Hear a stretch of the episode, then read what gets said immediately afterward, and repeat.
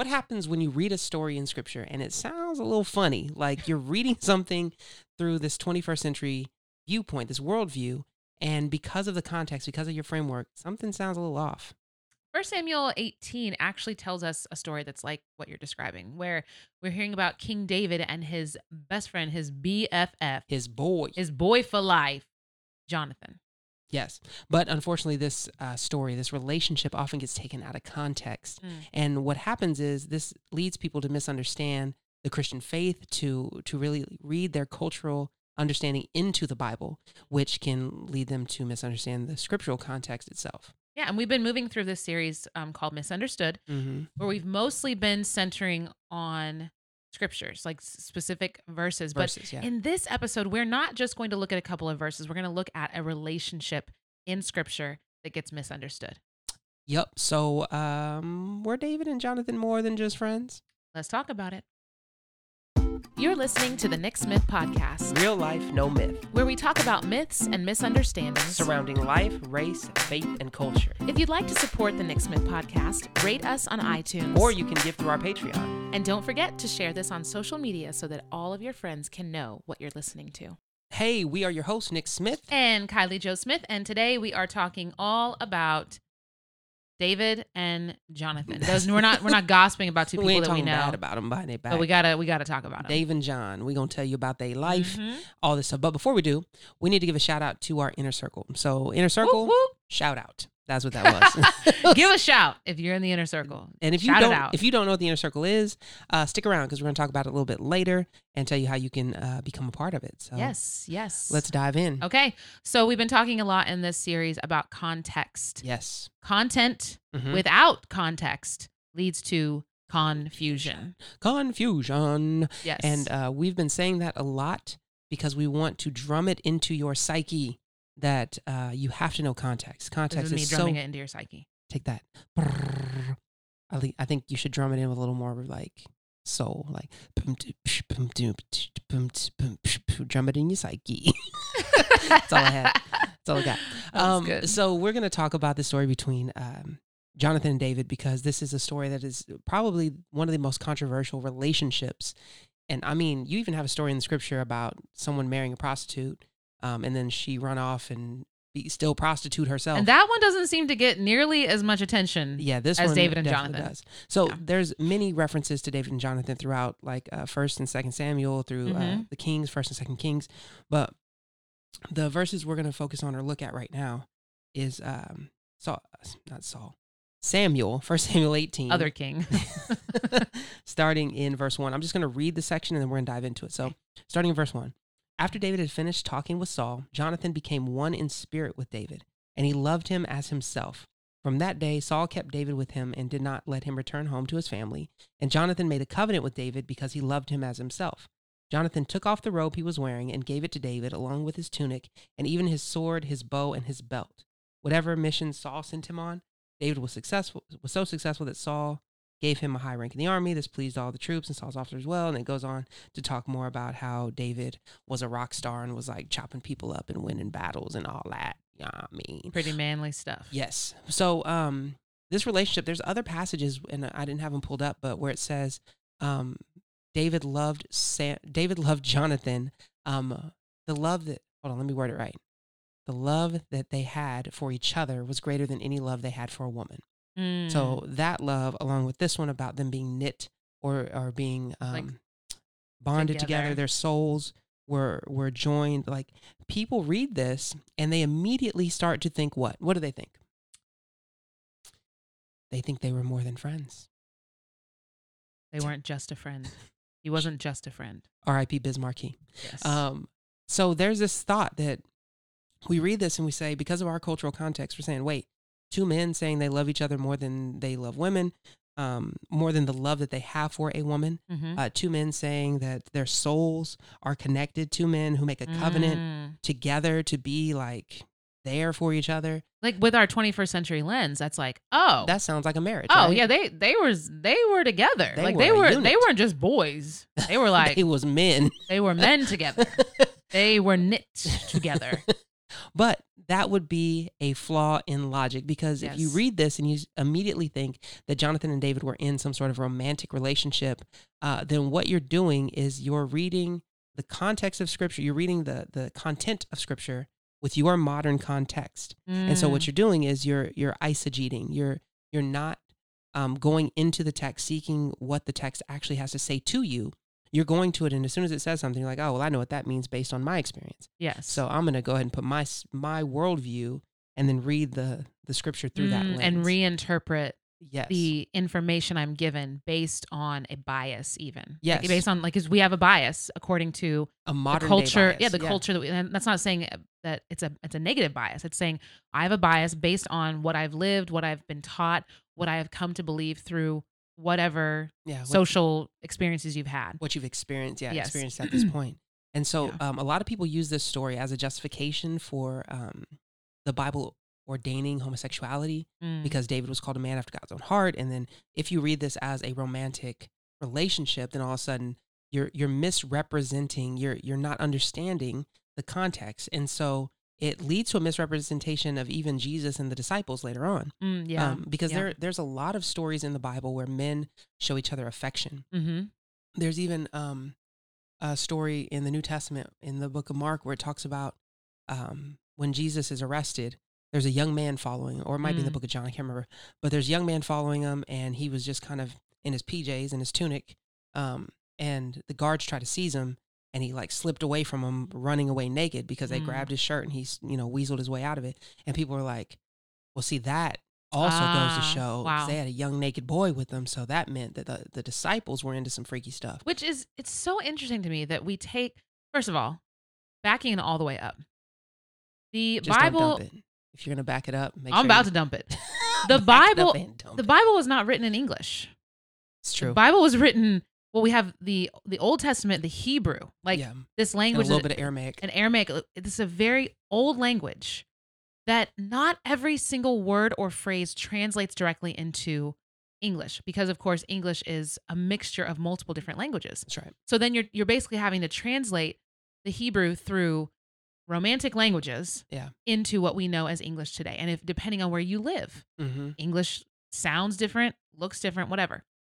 And then in the New Testament, we have the Greek Mm-hmm. and we have some Aramaic as well. And we have Mhm. references to Hebrew phraseology Mm-hmm. that is translated into Hebrew, or excuse me, translated into English. Greek Oh, and yeah. then English.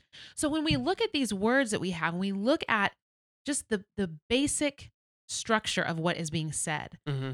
we are looking at something that's been translated multiple times, and depending on which um, which version you're reading, you're looking at either a phrase by phrase or word for word, Mhm. and it, it's not something that we can just say, oh, well, that word to me. In, in English, that word means this to me because of what I understand and what I've been taught in school or what I see from the culture. So that must mean what that must be what it meant back then when Yeah. they didn't have the same phraseology and wording that we have today. And they certainly didn't have the same culture that we have today. And that's something I wanted to, to add to that was uh, language has to do with a lot of stuff, but the way that your your language um, is shaped is shaped by your culture.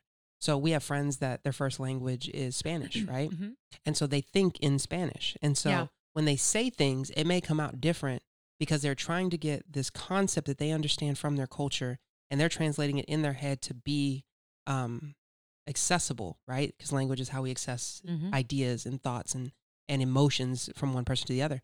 So they're trying to make this this accessible to someone else. Um, and so a lot of times, if your native language is other something other than English, sometimes you say phrases that people who speak English are like, "What? That doesn't make sense," or "That's Mhm. not right." Mhm. And it's because you're speaking the best you can to translate. Now, I'm not saying that's what's happening here. What's happening in scripture is there's a lot of scholars, tons of scholars who have studied ancient Hebrew words and phraseology, and they translated it to the best understanding how we can access Mhm. this world, right? But for us to read this and and put our modern framework on it, we're taking their culture and their understanding of how people interact with the world, how God interacts with people, and we're placing our own framework around it and we're trying to make that fit Yeah. and it doesn't. And so it's um it'd Very be colonial. yeah, it is. It is, and it's it's it's bigoted. It's biased toward modern mo- modernity.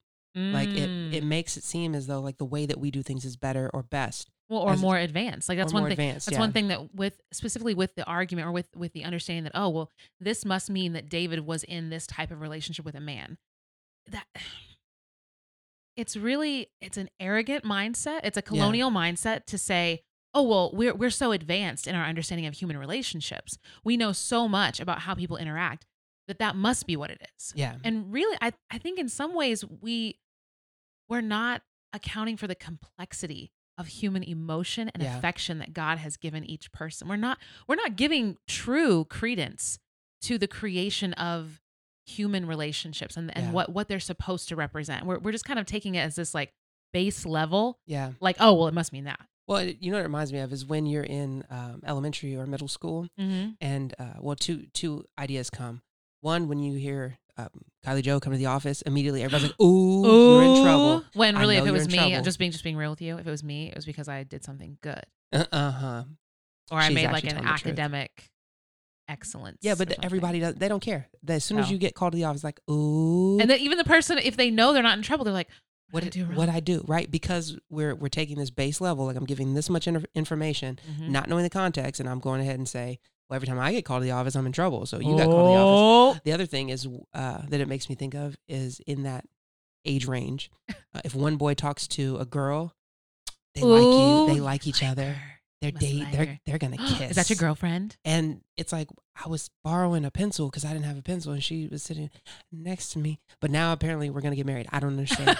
I guess this- I'm kissing her at, at, at, at recess. I, people told me I was supposed to show up. we're up in a tree or something. K i s s i n g. Um, and so it, that's what it makes me think of. We get a little bit of information, and Mm. based on our own personal experience, we make these huge assumptions. Yeah. Right?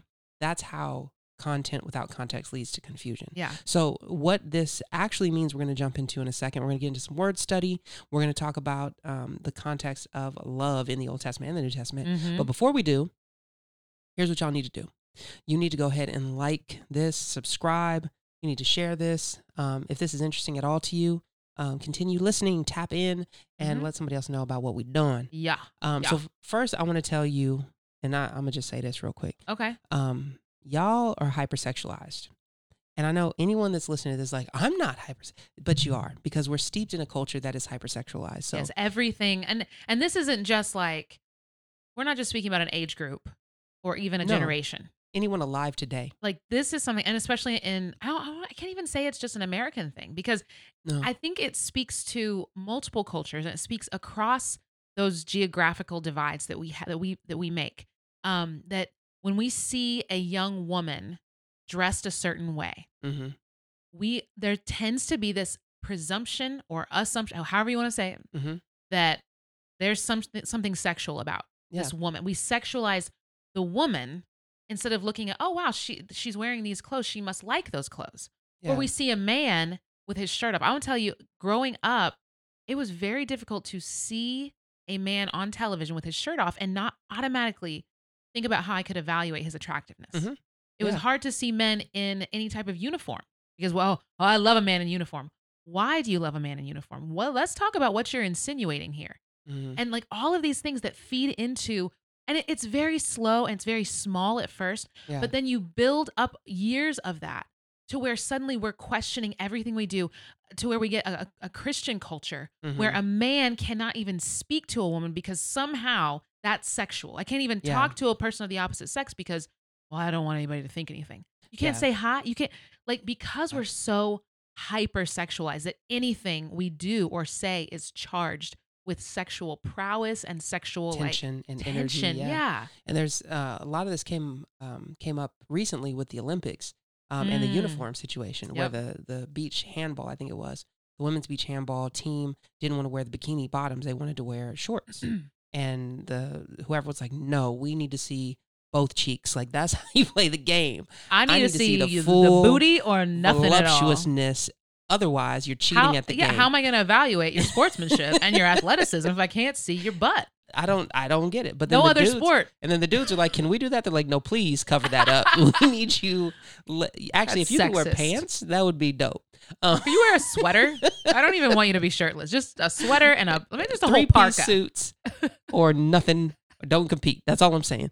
Um, and so this Uh. hypersexualization, we see it pop up in culture a lot. We see Yeah. the oversexualization of children. We like just understand that when you read something and your first thought is like, "Ooh, what was they doing?" How can I make this sexual? Understand that it's not the text; it's it's this, it's the heart that's been hypersexualized, and so Mm. we have to know that we're not reading um, an account that has anything to do with a, a sexual or a romantic Mhm. uh, relationship. and and I'll say this much: in the Bible, you will know if Oh, that's yeah. what it is. They'll tell you. And if you don't, if you haven't read the Old Testament, you haven't really considered the the stories that are in there and how like yeah, God is very specific when we're talking about sex. yeah, He's like, listen, and he we even get to hear about conception of people. That's Mhm. how we know that sex matters to God because Yeah. he knew his wife and then she had a baby. And or, even and depending on how you read it, and he went into her.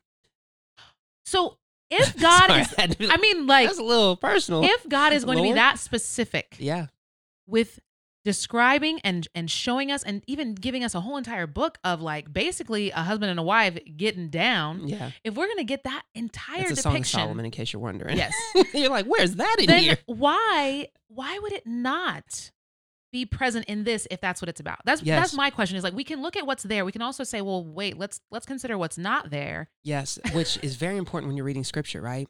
When you're reading something and you're you're insinuating something, like you're like, "Oh, this says this."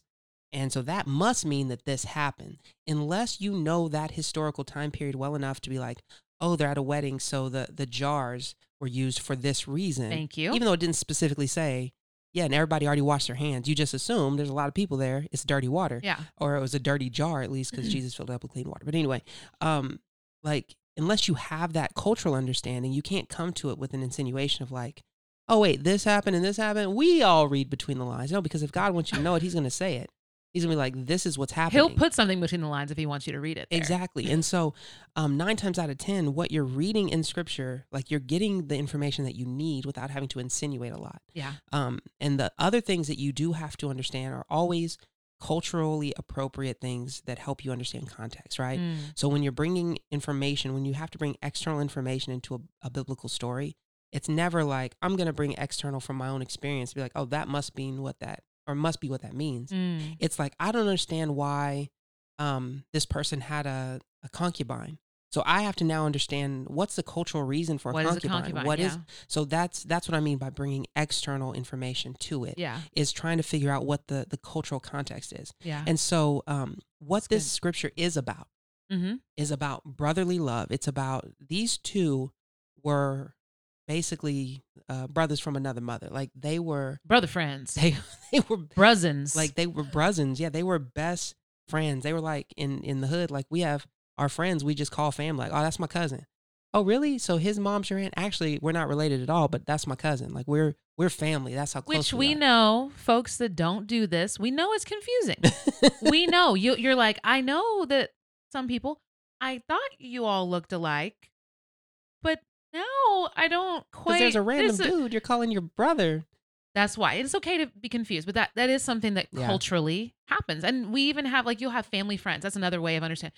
Oh, that's my you know my mom and and her mom grew up together, so we're basically like sisters. Yeah, That's I That's call her Aunt. Martha, even though we're not related. exactly Yes. And so that's what we're dealing with here is a relationship where two people they they're so connected, they're so on point, Mhm. and they see the struggle that the, that each one is dealing with that they're like like you're my brother, like you're Yeah. the one I have that has my back no matter what. yeah, And so we have to understand uh, culturally um, this is more common in in cultures where masculinity isn't toxic. And come I, on, I don't mean to like I'm not pulling any um like political cards here, but there is this image of masculinity that we have accepted that just says man has to be rugged, individual, distant, aloof, stoic, never show emotion, carry everything on his back, and like that's manhood. And other cultures don't have that. right? no. Even to this day, like we- Yeah. we, we can look at it and say, oh well, maybe that's just men in the Bible times. No, there are cultures today where men holding hands, Yeah. men putting their arms around. It's not something people Men look at kissing go, each other on the lips. oh wow, that they must be. I mean, it's a real thing. You can you can look this up. You can go, okay, are there cultures where men are affectionate towards one another and it's not sexual, or it's not assumed that at some point it's going to become sexual? Exactly. Where they have such a love for one another, and we'll talk about the language of that love, Yeah, that, we'll that that deep next. soul connection.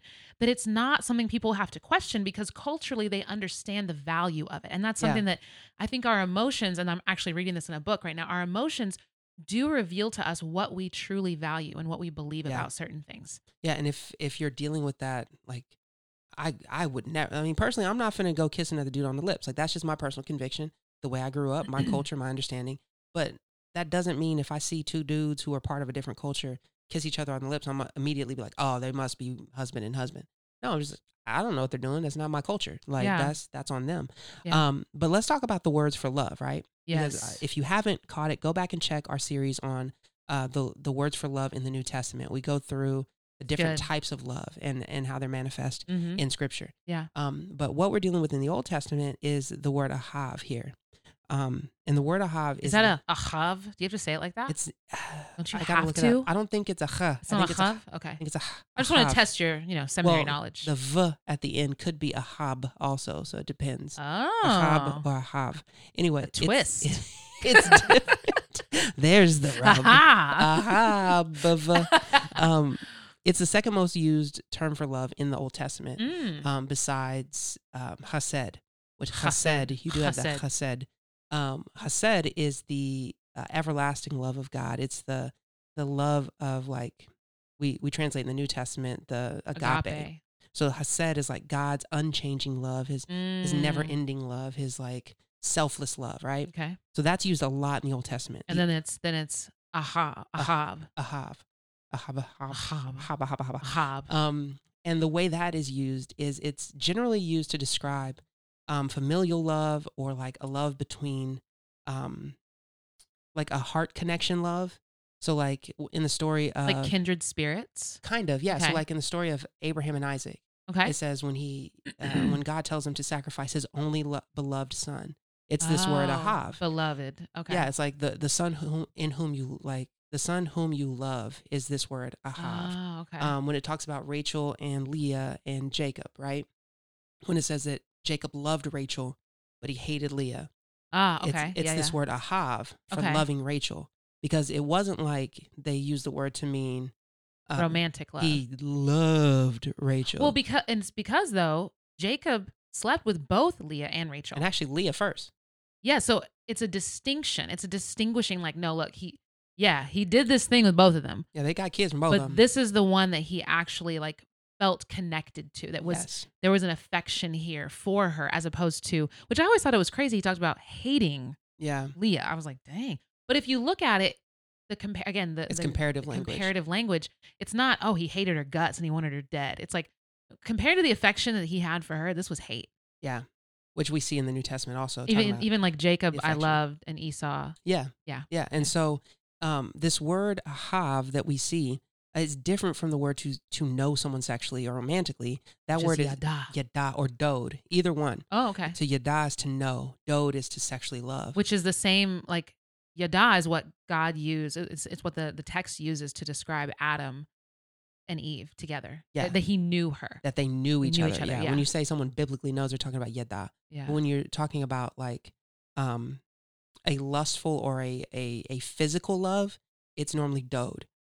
And so that that image, like if that was what they meant, they would have said that.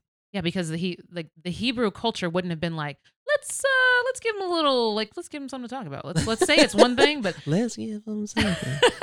they would have it would have been very clear. And also because of this is David. Like this is a man after God's own heart. This is someone who talked so much about the law and his love for God's law. yeah. There are specific things in God's law that uh, adultery Yeah. is in there. Sex It's like marriage. not really good. Like it's Yeah, kind of a bad thing.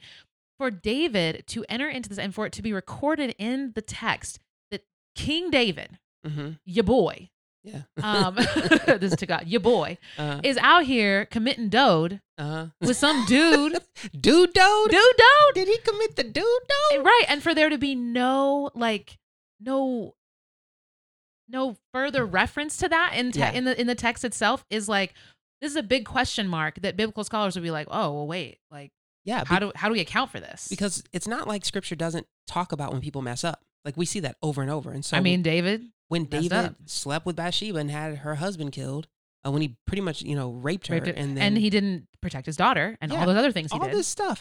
but it says like, hey, David raped this woman, and now there's consequences. Um, if David was in a extramarital Mhm. uh, relationship, sexual Mhm. relationship, scripture would have been like, yeah, that's not what we're about, because the context of all of scripture says that that's not what we're about. Yeah. And also at the same time, because I can already hear the counter argument. If a romantic relationship Mm-hmm. between David and Jonathan was something that was meant to be communicated as this is this is actually true and good and this is what this is meant to communicate, Yeah, that would also be plainly explained. Yeah. That would be something that wouldn't would have to guess. they would not leave that open to false interpretation. This is something Yeah. that we forget about scripture is that there was a need for things to be conveyed through language That's right. they wouldn't have wanted to leave it as oh let's just kind of leave it a gray area like People will open for interpretation so that in you know the 2000s and beyond they'll they'll start to really like go with this theory they didn't that wasn't the intent of Nah, this story It's not how the Lord does it. it's not how it's not how my god works Uh, so you have to understand when you're reading it like there's there's this understanding that god um, wanted us to know that the men in these relations in this relationship uh, david and jonathan that there was a deep um, commitment to to serving to loving the other as a brother and to protect and we see later on after jonathan dies that um, david even takes care of jonathan's son. Like Mhm. like you would if your best friend died and their son was an orphan you'd be like hey come eat at my table. Like yeah. you're you you're with us now. You're one of ours. Hmm and so we see that happen in this and we never see anything referencing to be like well they were lovers. There it is.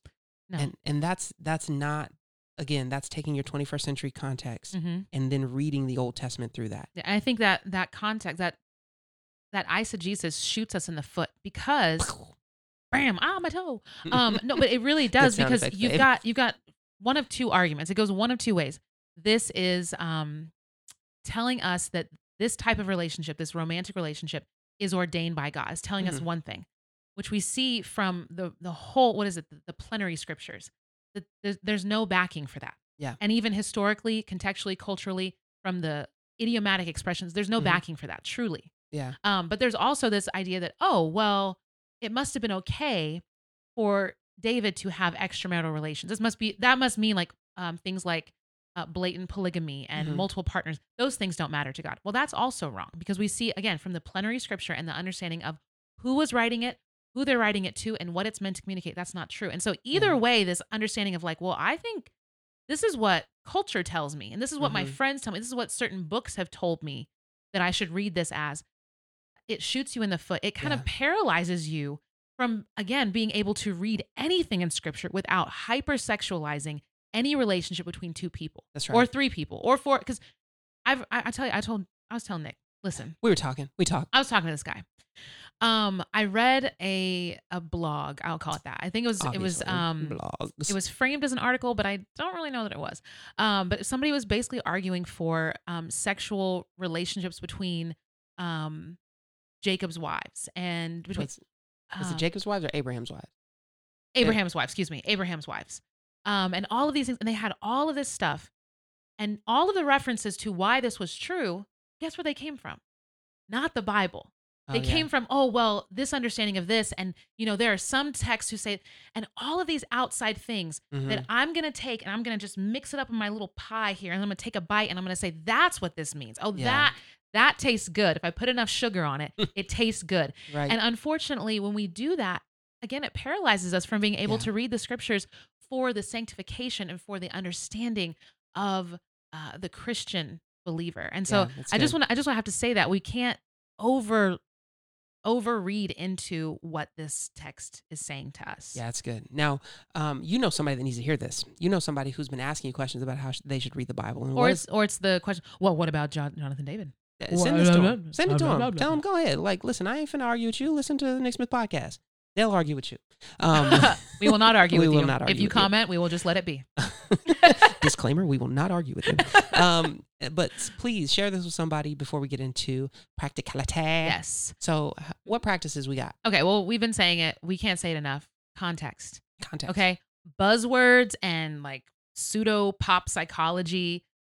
It does this, it fights to justify hedonism, which is Mhm. pleasure seeking. Yeah. And uh, this relative normality. But scripture doesn't have to fight and argue. No. Scripture doesn't have to pull from other sources. Scripture reads and interprets scripture itself, It does. and it stands to teach truth, love, freedom in Christ. That, Yes. That's what scripture does. So, context. Yes. You don't, now, I'm not going to say you don't need um, wiser Christians or maybe a, a biblical scholar to help you to understand what the text You may need that.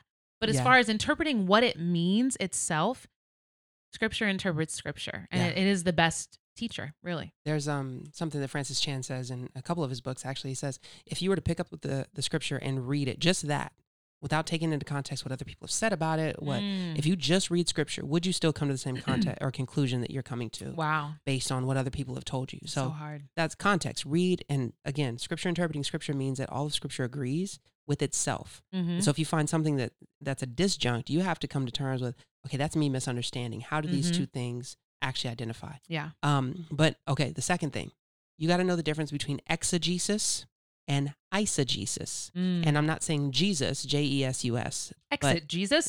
exit Jesus and eyes he did. Jesus. It's called an ascension. so exegesis is when you are um, reading scripture and you are searching the scriptures to discover the truth that it's trying to pour out right so when you're reading you're like wow this says this but i'm not gonna i'm not gonna guess or i'm not gonna presume what that means i'm gonna read and i'm gonna try to figure like the bereans did i'm gonna scour the scriptures to be like okay what does that truly mean and for what- my life. and yeah. well no not yet what do Oh. these people how do how does the story understand what Mm. i'm reading Mhm. and how would the first readers have understood this? And now that I understand what they would have understood, how do I apply that understanding to my life? Understand, understand. That's understand. exegesis.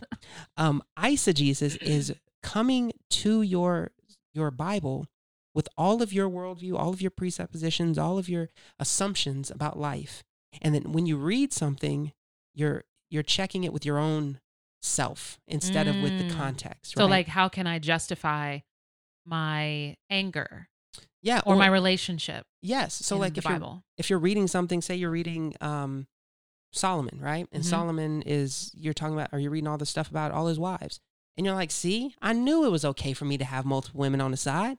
Like, no, that's not what this. is. That's Yeah. you eisegeting. That's you taking your own stuff and finding it in Scripture. That's not what they're saying. Mm. And so you have to be careful of that because when you eisegete, when you're actually um, trying to prove your point of view through Scripture, you're doing a, a great disservice to Scripture and you're Mm. damaging the people listening to you. yeah. Um, you're misshaping your own soul, like you're Mm. misforming um, who you are in Christ because you're not in Christ. Yeah. You're you're justifying your own God, which is yourself, by looking through this book and saying, "See, this says it's okay for me to worship me," and and that's that's all sorts of wrong. You That's- just, that, that's a word. it's a I, couple. I'm couple hearing that and. I'm like, oh my.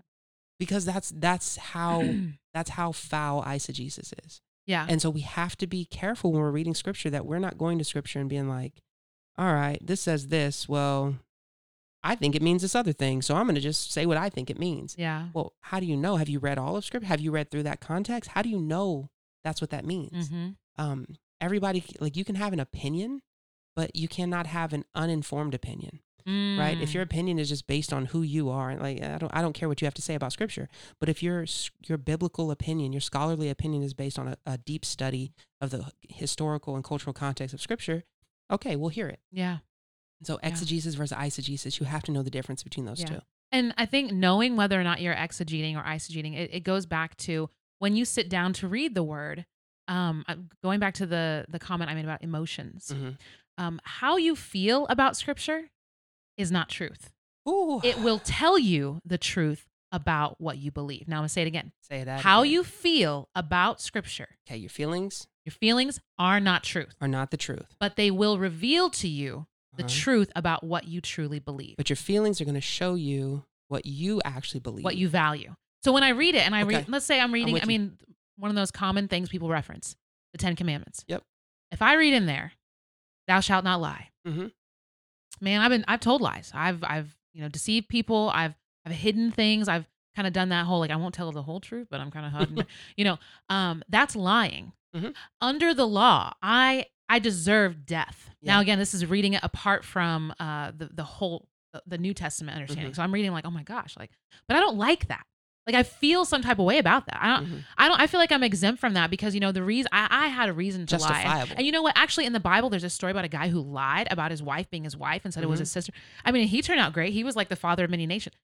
I've already gone down this line, and now I'm completely neglecting the fact that when Jesus died on the cross, he died. His death was sufficient Come on. to wash me of the stain of my own dishonesty. But I've gotten so wrapped up in my feelings. What I actually value is being justified. Come on. Now, but there's there's so much hope in that because when I Yeah. when I realize like, oh, I actually value being justified and things being fair and right and good and just.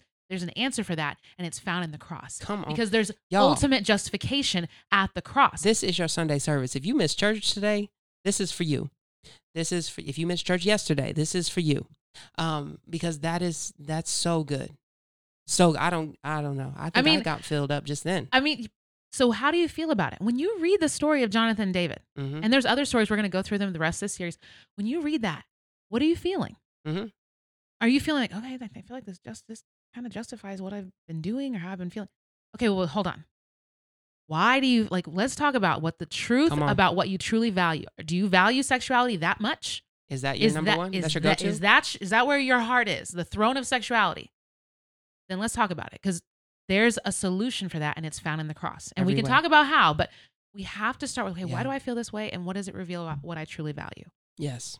And so here's what I want to say. This is the last one, Mhm. right? Um, Last thing, Last, last thing. practice. Last practice.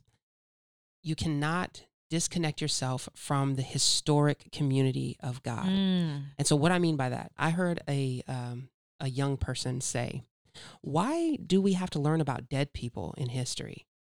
I mean, they did stuff, but they're dead. So now, why do I care? Why don't we learn about people nowadays?" Good question. It's not. It's a stupid question, and here's why it's stupid. Because it's. I'm just gonna be real. it's a stupid question because it's it's so Mm. ignorant of reality.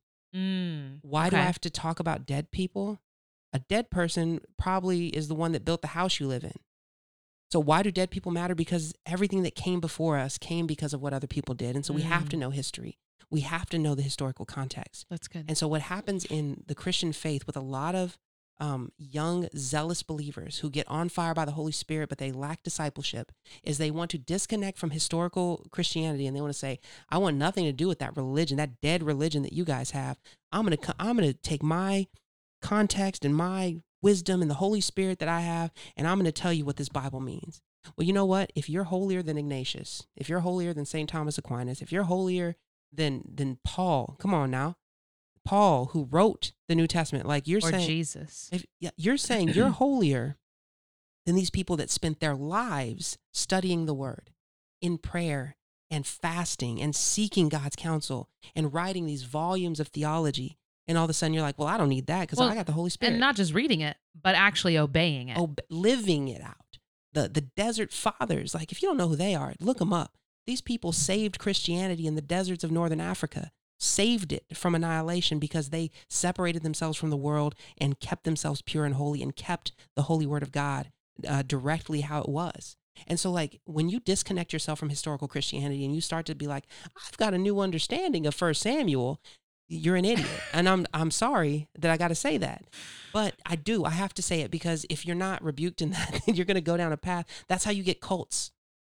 Jim Jones. If you don't know who that is, obviously look him up. Jim Jones. If you heard ever heard the phrase "drinking the Kool Aid," Kool Aid. it comes from They drank the Kool Aid. from Jim Jones, who not the rapper. I'm not talking about Dipset. I'm talking about Jim Jones, the dude who came up with this cult. Not Tom Jones. Not Tom Jones or his little brother Jim. I don't know if he has a brother named Jim. Um, but they came up with this cult because he was just like, yeah, that's what the Bible means, and I'm Jesus, and we're gonna all die together. Drink this Kool Aid that's poison. Wait, what? How'd you get that? Well, I just sat around and read the Bible myself. No, we don't do that. Like, uh, and please hear me. I'm not saying that you need someone to interpret Scripture for you. Like, like you don't have access to the Holy Spirit. But I'm saying if 2,000 years of Orthodox Christianity says A, and you by yourself in your closet have read the Bible 15 times and you say B, one of you is wrong. like, I'm just going to say Give you one guess as to who. 2,000 years of people studying the word faithfully have said, hey, this is this is what this means. And we have confirmation. But you feel some type of way. you don't like their And interpretation. you So you're just gonna be like, and, no, and I will say, uh, you feel some type of way, and you think you can get other people to feel the same way. come on. So do not. You can't do that because theology. just- No, no, no, no, no. no, no. That's all I got. That's all I have. Oh, so yes, you need to be a part of what historical Christianity tells us is the family Yes. of God. That's right. We've been grafted into this family, this this adoptive son and daughtership that we The have. church universal. You need a Bible theology rich, people loving, Christ centered Mhm. family of people around you who will hold you accountable, Mhm. who will say to you, I'm sorry, bro, sis.